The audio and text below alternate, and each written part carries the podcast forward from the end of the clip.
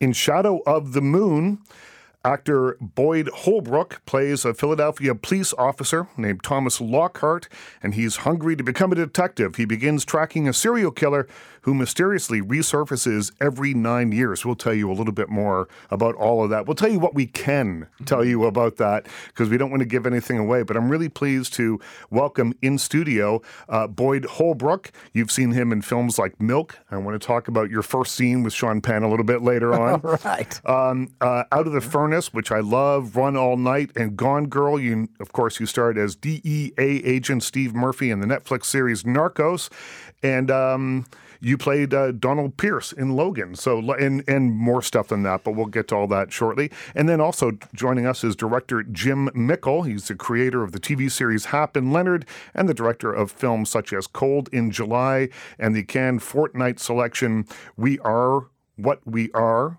then Mulberry Street and Stake Land. So welcome. Thank you.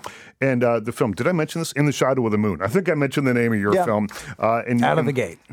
out of the gate. So congratulations on it.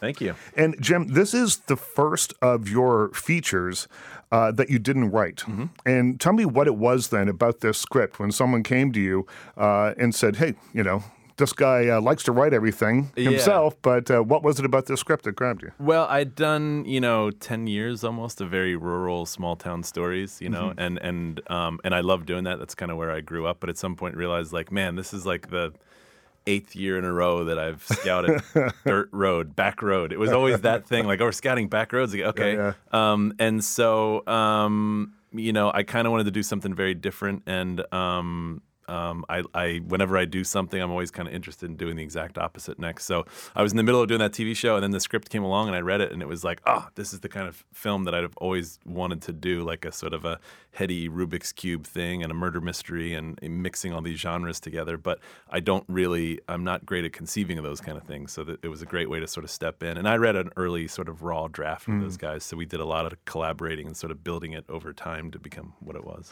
Yeah, there's a lot going on here. Like this is, I mean, it's science fiction to a, a certain extent. It's a film noir to a certain extent. It's a thriller. There's all kinds of stuff happening here. Uh, Boyd, is that part of what kind of brought you into this? Is just that it's kind of unlike anything much else that's out there.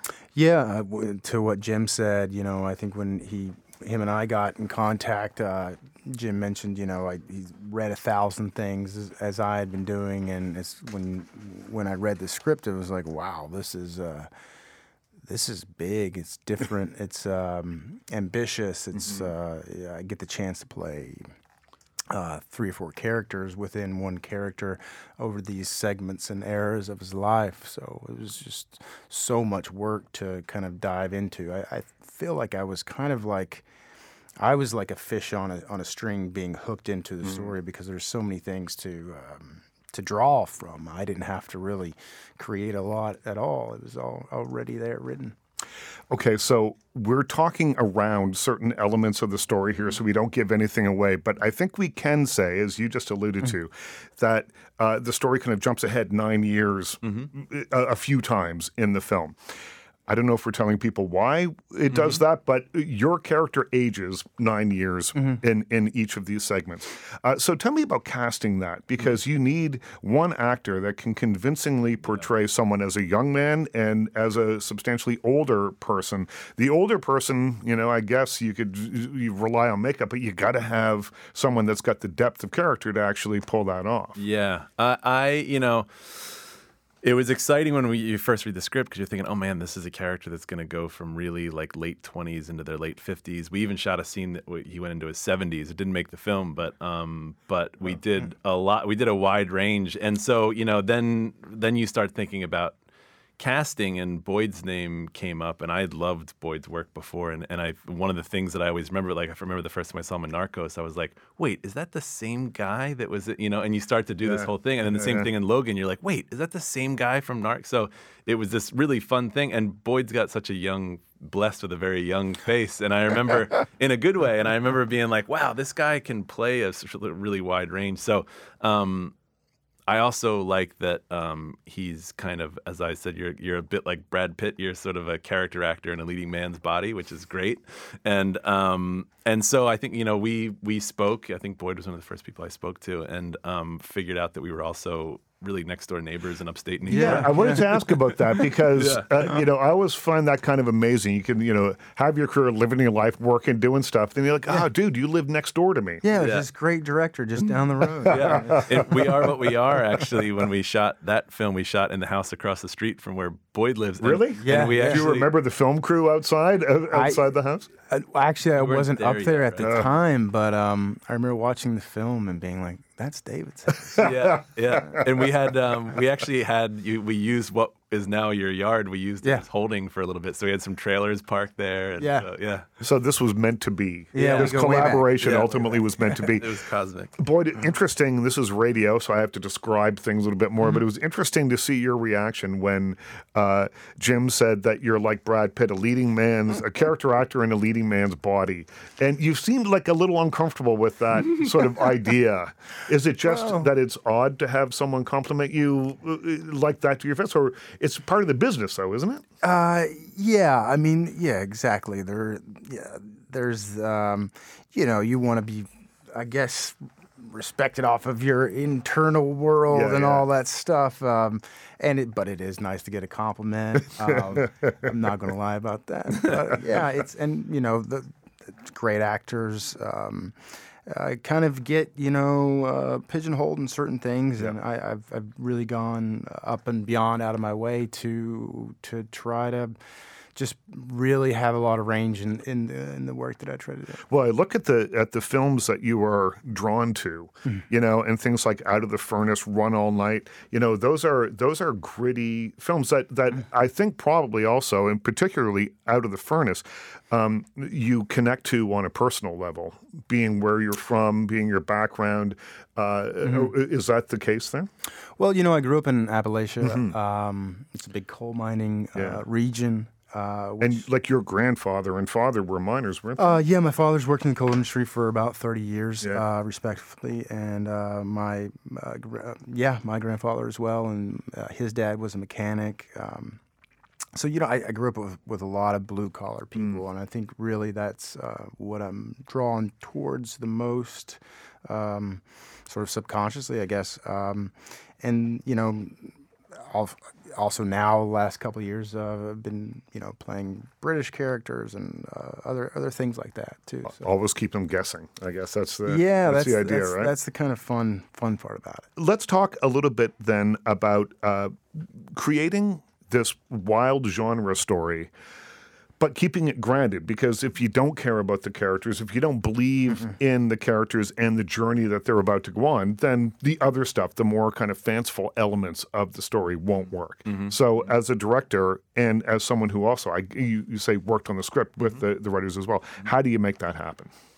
I think um, I learned a little something in making Cold in July, um, where that was also a film that I think jumped genres, and every 20 or 30 minutes, that film would recreate itself. It would sort of shed its skin and run a story, you know, as far as it could, and then it would sort of morph into something else. And um, something that I remember learning in that was really to ground it in. It's always, you know, whether you're writing, shooting, or editing, point of view is always the first priority. And um, I've kind of learned that from the beginning. And then I'm amazed how every time you make something, you remind yourself of that. And so I remember on that just realizing how much of that was focused through Michael C. Hall's character. He was the lead in that. So really, as you're starting to bring in these new characters and new elements, as long as you're sort of experiencing it through him, it's a way that the audience can do that. And if you look at this film, I think there's only two scenes in the movie that Boyd is not in.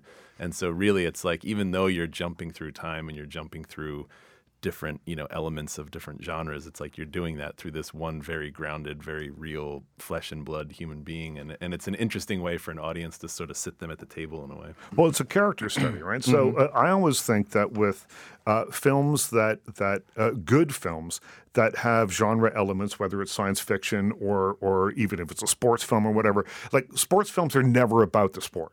They're never about the big game at the end. They're never, you know, uh, science fiction movies are never about the laser guns. They're always about big universal themes uh, that the characters have to that to walk through and inhabit, and and that's what happens in uh, in the Shadow of the Moon.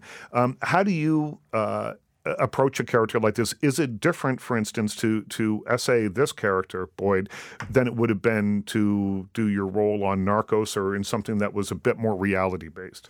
Yeah, absolutely. Um, every film and project is, is kind of different, so you have to learn new tricks. You can't really bring bring anything from a past project that you think is going to work. Uh, it probably won't. Um, and for me, uh, you know, my wife had just had her first child. Uh, it was, I think, I'd read the script uh, two months afterwards, so it had this incredible resonance for me. Um, which is how the film is really set up and, and based upon going back to what you said about being rooted in that. It's really everything is, is based upon how much Thomas Lockhart loves his wife and his child. Um, and once that gets broken apart, um, you see him break apart and you see his obsession go down this rabbit hole. And, and it's just really about the longing and missing of his wife that really, I think, kept him uh, full and whole. Um, so it's, it's a reflection of that. Tell me, Jim, first of all, uh, stylistically, kind of how did Korean films play into this? And then, Boyd, I want to get, I have more Absolutely. character questions for you.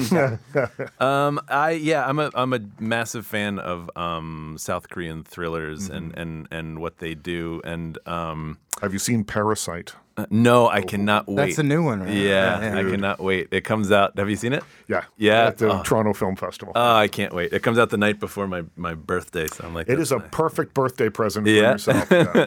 Bong Joon Ho. That's my favorite filmmaker. I saw Memories of Murder. Um, I think like maybe 2005, and it was like, it was. Uh, I just remember being so haunted by it. But also, it was the first time that I really saw that sort of mix and blend of tones. You know, that it could go from. Um, being sort of haunting and pull you in in a, in a very genre way, and then it would sort of hit you with like some some comedy that borders on slapstick and you're like wow. And then it sort of like sets you back and you sit back in your chair and then it'll hit you with a really visceral sort of violent gut punch. And so there's just a way that I think a lot of those filmmakers are able to mix a lot of tones together in a way that I think American films haven't quite gotten really comfortable with, I guess. Right. And and um and so I had this experience where I I, I um I had made a film that went to a, a festival called PiFan and um um I remember going in I was in South Korea and and it was a, it was an oddly sort of inhospitable festival. Like they didn't really welcome you when you got there, and I, I didn't even know what day it was or what day my movie showed. But and you couldn't 12-hour understand anybody. difference. Yeah, yeah, yeah. But in the basement of the theater was all the films that had ever shown there, and and the films that were showing there. And um, The Chaser is another film that I love, um, and they were showing his new film, The Yellow Sea. And so I remember going down, and I just went back through, and I had nothing else to do, so I went back and I watched all through.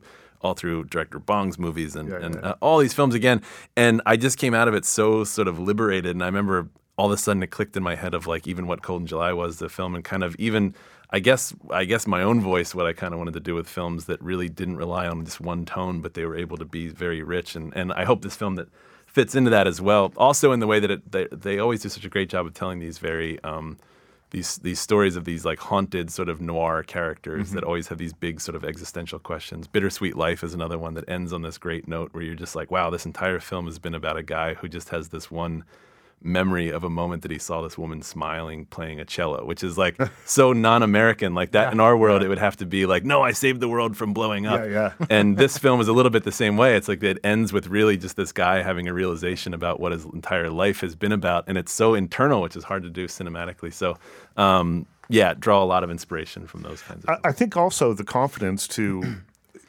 infuse your new film with with those kind of elements comes with making three or four other films. Yeah. uh, and you know, on the first one out, you're probably not going to have the the No. ability, the confidence uh, to be able to do this. Now that you've got uh, you know a, a, lot of experience and and some life experience Yes. under your belt as Yep. well, that makes a difference. Yes, definitely. Although I just saw at Fantastic Fest, we were just there to print this movie, and I just saw Vast of Night, a movie that's a first-time filmmaker.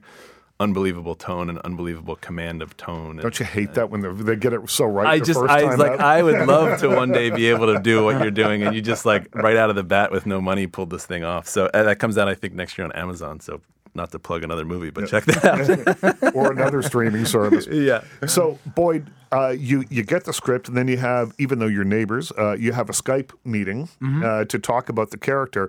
And again, there's a lot going on here with this guy because uh, we see him fray throughout the the, the course of the film, uh, but again, just physically, he changes a great deal. So there's kind of two uh, elements, I guess, working at the same time. You physically have to inhabit the body of someone who's aging, uh, but also your uh, mental state is changing a great deal. So tell me a little bit about that Skype conversation and perhaps what you guys said to one another about the character. Um, going back to you know what you mentioned, uh, you know I'd, I'd seen Jim's films before. I, I knew that he wasn't green, so to say, and Yeah, he yeah. could he could physically pull this off because it was so ambitious. Um, and just really getting to know kind of the nut, nuts and bolts of the character, what's what's driving this guy. Um, getting a feel of how Jim was going to to take this on, and as he said, going through the perspective of the character is the most important thing, uh, especially on a journey like this. Uh, so we just really bounced a lot of ideas off, and I think we met a couple times after that as well, and then we we just got close as quickly as possible in, in going through the script and um, having no questions when we arrive on the day. Uh, we just kind of really had a very, very clear path of how we wanted to execute this. What was the most challenging part of it for you, Boyd? Was it the just the the physical m- portion of this, or the the mental portion of this? Um, it's a lot. You know, I you kind of have to be on the spectrum almost to have so much concentration uh, of mental tracking uh, everything. And and for me, the biggest draw for this again was. Uh, just the figuring out the Rubik's cube, the puzzle of it, and because you know you're shooting a couple of different eras per day, And you're not, yeah, you're not shooting in order. you're not either, shooting yeah. in order. The one thing we did schedule out, Jim and I talked a lot about how are we going to do all these changes, and I, I said, you know, I'm probably not going to get healthier throughout the shoot. So um, I, I, I know that I am going to probably drop weight just out of the days and the hours and the eating and all this stuff. So that kind of worked out for the physical transformation in the end. Um, you know, there's some tricks that I use to kind of give myself more weight, uh, put on, you know, body weights and uh, physical weights to actually just to slow myself down a little bit too. And, and actually just mentally to, you know, kind of have to be calm to stay in the pocket of, of, of tracking this whole character. Um, and that was really gratifying. as I was watching this, Jim, you've you've spent uh, a good chunk of your career in horror films and making horror films. And again, as we were saying earlier, horror films aren't about the scares necessarily. They're about creating universal truths. They're about all sorts of stuff, creating atmosphere and that kind of thing. And I can only imagine that while this is not a horror film, um, that elements of that had to seep in a little Yeah. bit to help you create the atmosphere here. Yeah, definitely, definitely. Um, yeah, I think horror. You know, I grew up watching horror films, loving horror films. You know, if you look at every really great filmmaker, they started in horror films. You Yeah. know, Francis Ford Coppola and, and you Dementia know, 13. uh, yep. Yeah, man. um, and uh, Peter Jackson, Sam Raimi, you know, um, and so I think you know there's a lot. It's hard, you know. They always say like horror and comedy are the two toughest things to do, and it is because there's such a sense of timing, I think, and rhythm. You know, I'm very much into rhythm in films and how that gets done. So obviously that factors in music and editing, and so it really.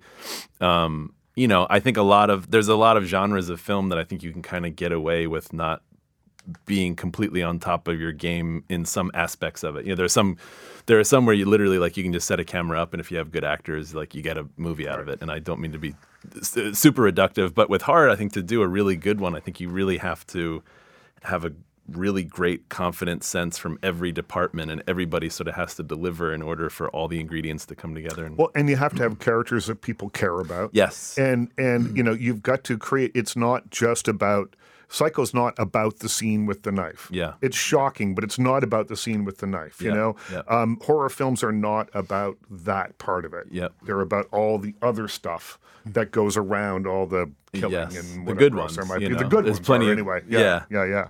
and so I think it's an amazing training ground, and I think um, it's also it's it's a it's a it's an audience I think that can also be very um, encouraging. Like I think there's it's it's one of the genres where I think people really go out of their way to find new things, find new voices, and and.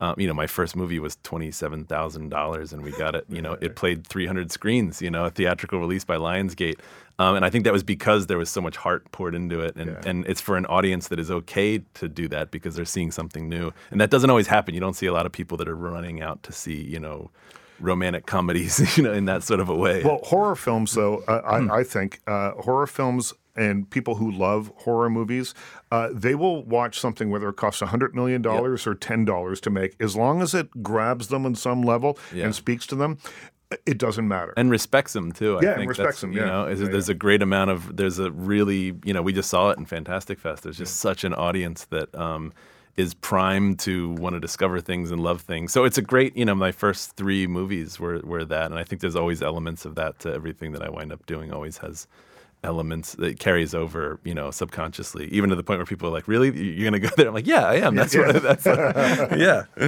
Boy, what was Fantastic Fest like to, to see this film with an audience? Because I would imagine that that was probably the first time you'd seen it with any number of people. Yeah, we we we had seen it. Uh, Jim invited us to come in the studio and watch where they're doing sound and all that Right. stuff.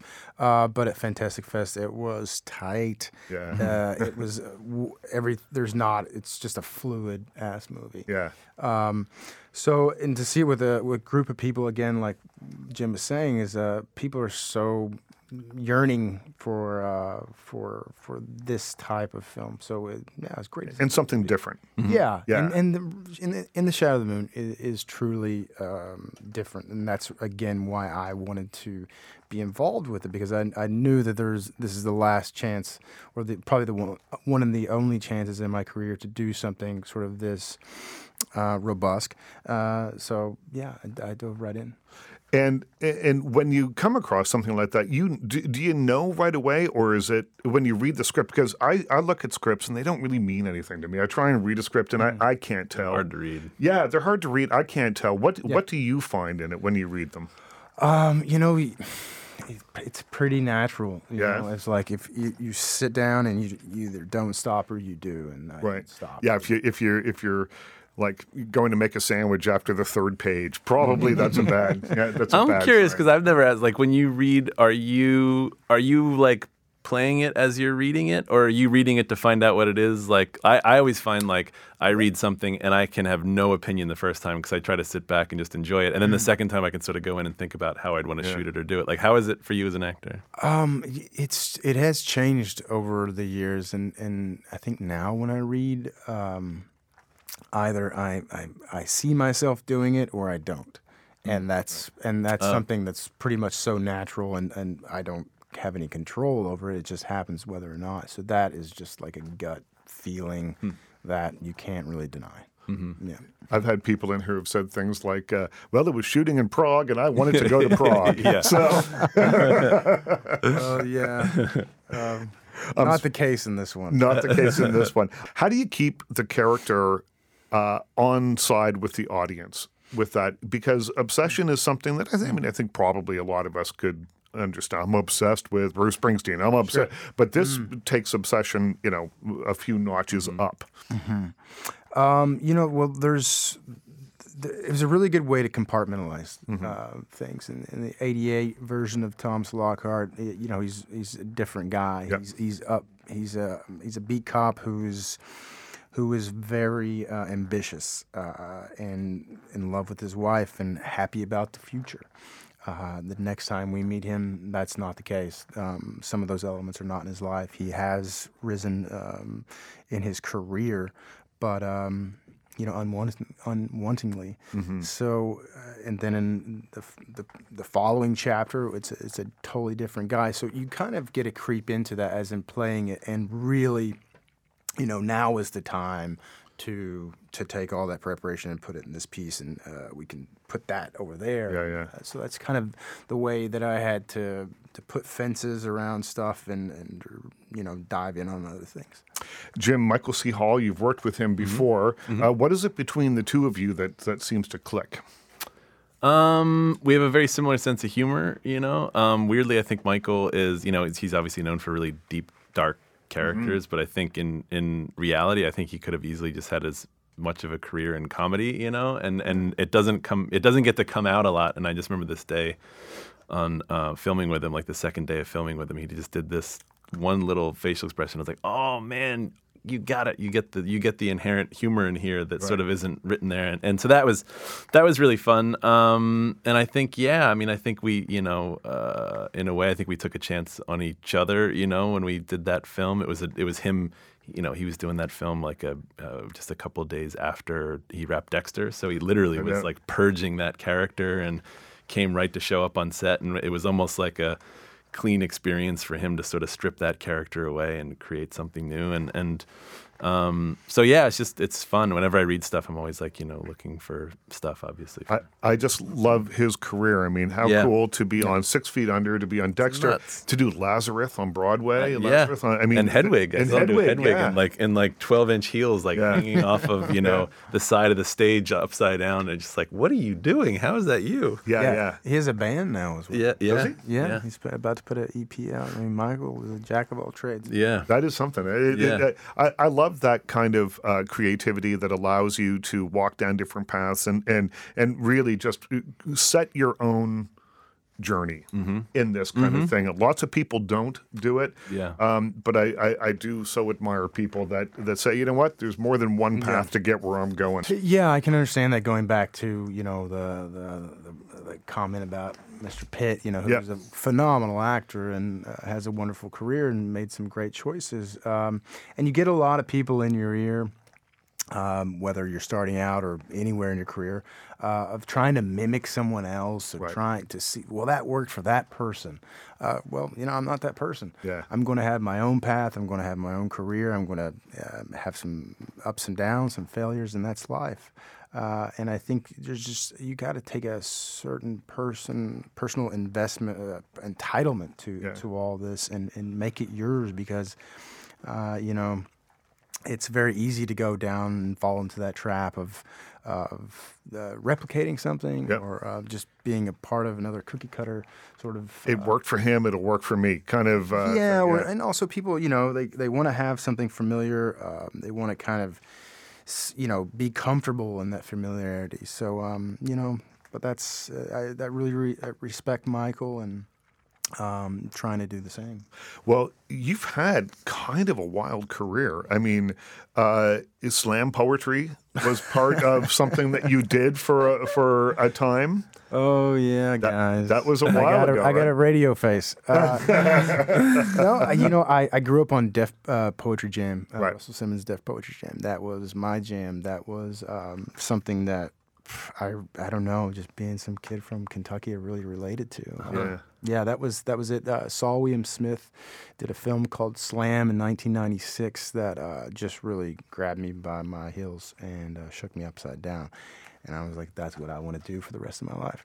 and it, now you haven't but you're you're performing still Yeah. you know Yeah, so yeah, that's that's that that was big- but michael shannon had a had an influence on that right Yeah, whether he knows it or not, I mean, stay friendly. But uh, you know, he's from Kentucky. Uh, I dropped out of college. I was working in uh, dropped out of college in Louisville. Uh, went to the school. Started working at a department store in Lexington, Kentucky, about two and a half hours west of where I'm from.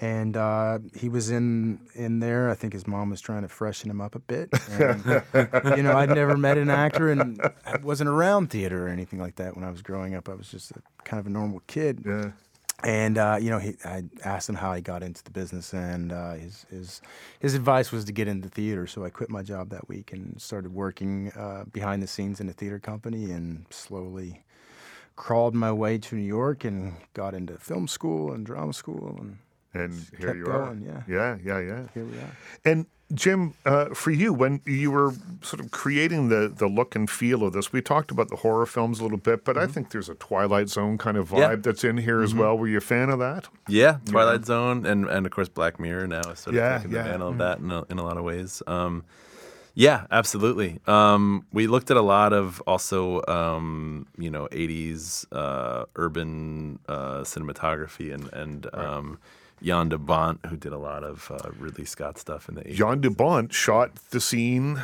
the famous leg crossing scene Yes. with Sharon Stone, right? Yep. That was that was Yep. Jan DeBont. Yep. Yep. Working with Verhoeven and um, Black Rain was one we looked at a lot um, with uh, Michael Douglas and Andy Garcia. It's it's a lot of scenes at night, as this film Yeah. has, uh, and rain. a lot of rain. a lot of rain. we, we did that. We wet down the street all the time. So all these streets right outside the window here in Toronto, we wet them down every night and pumped smoke in there. And yeah, well, it's hilarious. I remember hosting uh, an event one time with Mary Harron, who made uh, American Psycho, Yep.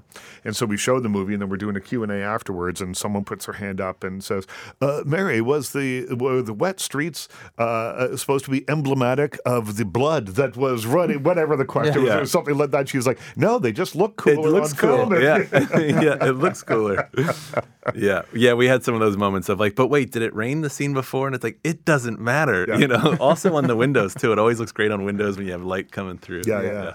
Well, it's about atmosphere again, right? Yeah. You're, you're like with, Yep. with with a film like this, uh, which will have a, a limited life theatrically. Mm-hmm. It played at Fantastic Fest, and and we're screening it tonight, and Mm-hmm. that kind of thing. But but this is meant to be seen on television Yeah. and you know people have giant TVs now uh, but your I, I think and correct me if I'm wrong but your your film language has to be a bit more direct I think in terms of of uh, creating atmosphere and creating and, and keeping people's attention so that they're not playing on their phone while they're watching your movie Yes, right yes. I mean, that's a big part with the story. I think, you know, our cinematographer is David Lanzenberg, who is an amazing cinematographer and just beautiful. And one of the reasons I kind of sought him out was, I think, as television has gotten better as a medium.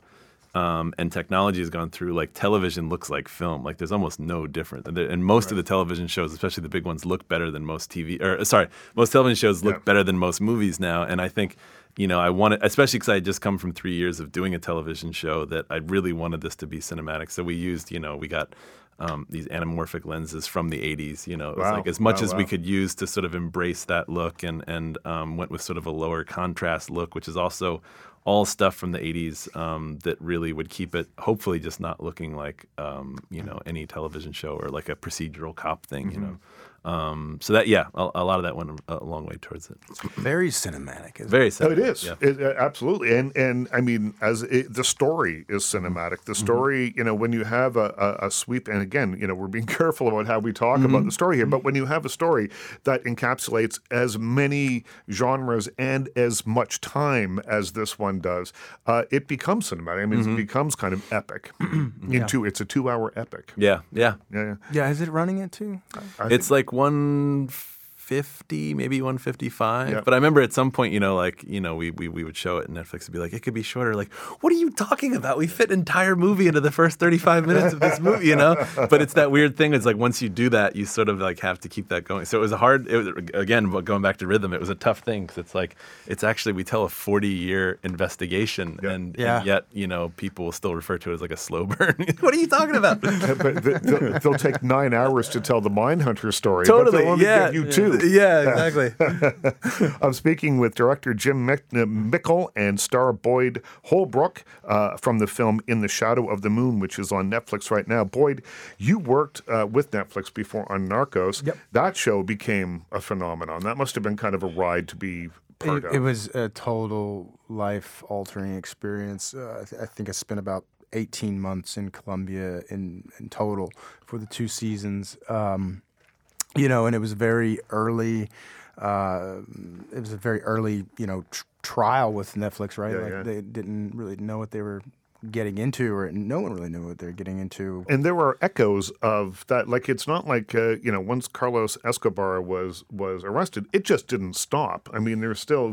Did you ever have any connection with people that would have been? I mean, I know that your character was based on the real life DEA agent Stephen Murphy. Um, you met with him, and he was a consultant on the show. But while you were in Colombia, did you ever meet people that said, "Oh yeah, Carlos and I, Carlos Escobar and I used to, uh, you know." Yeah, do this and that together. Um, you know, that was a pretty dangerous world, so I, I tried yeah. to avoid uh, anyone, yeah, yeah, anything that would kind of get us uh, in trouble or in danger. But you know, in, in general, Colombia is. Uh, incredibly safe place. Mm-hmm. It's incredibly lovely people, uh, lovely culture. Um, I've spent a lot of time since I've actually left there in South America. Um, yeah, it was really life altering because you know I don't think Netflix had been in Brazil, Central America, or South America. So that show was a segue to uh, like right. let in global. Netflix, yeah, yeah, to yeah. make it more of a global thing, and so it opened up, you know, millions and millions of subscriptions and people watching that show. So yeah, I was floored by the response at the time filming it. Um, you know, it is a third world country to a certain extent, and we're out in some pretty far off places. Yeah, yeah. So, you know, not contacting your family for months at a time is was really difficult, but um, all worth it. People love that show. Uh, Jim, you talked about your first film made for $27,000, played mm-hmm. on 300 screens mm-hmm. across the country. Biggest theatrical release I've had. So. I, am not sure that that would happen today. Uh, so much yes. for a, a, film at that budget point, at that price point. Yes. Um, but the streaming services have now stepped in yep. and and created a way to you know show films uh, reach huge audiences, a global audience, yep. uh, in a way that didn't exist before, really. And um, as a filmmaker, I know you want to see your stuff on the big screen, mm-hmm. but is there a trade off between the pleasure of seeing it projected on a big screen versus the amount of people that will see yes a film like In the Shadow of the Moon on Netflix. Yes, very much, very much. I was really frustrated because I, you know, I had that experience. I made that film and it and it went and, and went to a lot of theaters. And then I made um, I made another film right after that. Well, not right after that. That came here to Toronto, won uh, uh, an audience award here, and then uh, IFC bought it and IFC Films and and um, really didn't have an outlet to sort of get it out there, and it just killed me. I remember going to see it like opening night and going to a theater where you walk in, you're like, all right, and they're like, well, we're actually opening four movies tonight here in this theater, so and you're in the small one, and I remember going to this room that was not much bigger than this yeah, yeah. for like your world premiere, and it was like, oh, all right. Mm. Um, and then I made another film after that that went on and did and played incredibly well. Um, and E1 bought it. They were just going to do North American, and I think they only released two movies that year and decided they weren't going to do that anymore. and then I made another film that was, you know, it had Sam Shepard and yeah, Don and Michael and all this stuff, and IFC bought that again, and it was the same exact experience. And I just thought, like, man, I just spent 10 years making films that I was really proud of that, you know, audiences love, but they're not connecting with audiences. They all went on to sort of have cult followings, but like there was just nothing more painful than seeing other people that I, you know, had done festivals with going on to make movies that were opening on, mm-hmm. you know, 500 screen, you know, thousands of screens, and you're just like, wow, how is this not happening? So, um, yeah, I mean, then and then I came off of doing the television show, which is also kind of similar, like because it was kind of a show that you know it was like the best show nobody watched, and so I just felt like I'm tired of trying to strive for this. I just want people to see the things right away. I've been in conversation with Jim Mickle and Boyd Holbrook, the director and star of In the Shadow of the Moon on Netflix right now. Uh, my thanks to Andre and the board. My thanks to you for listening. Tune in next week.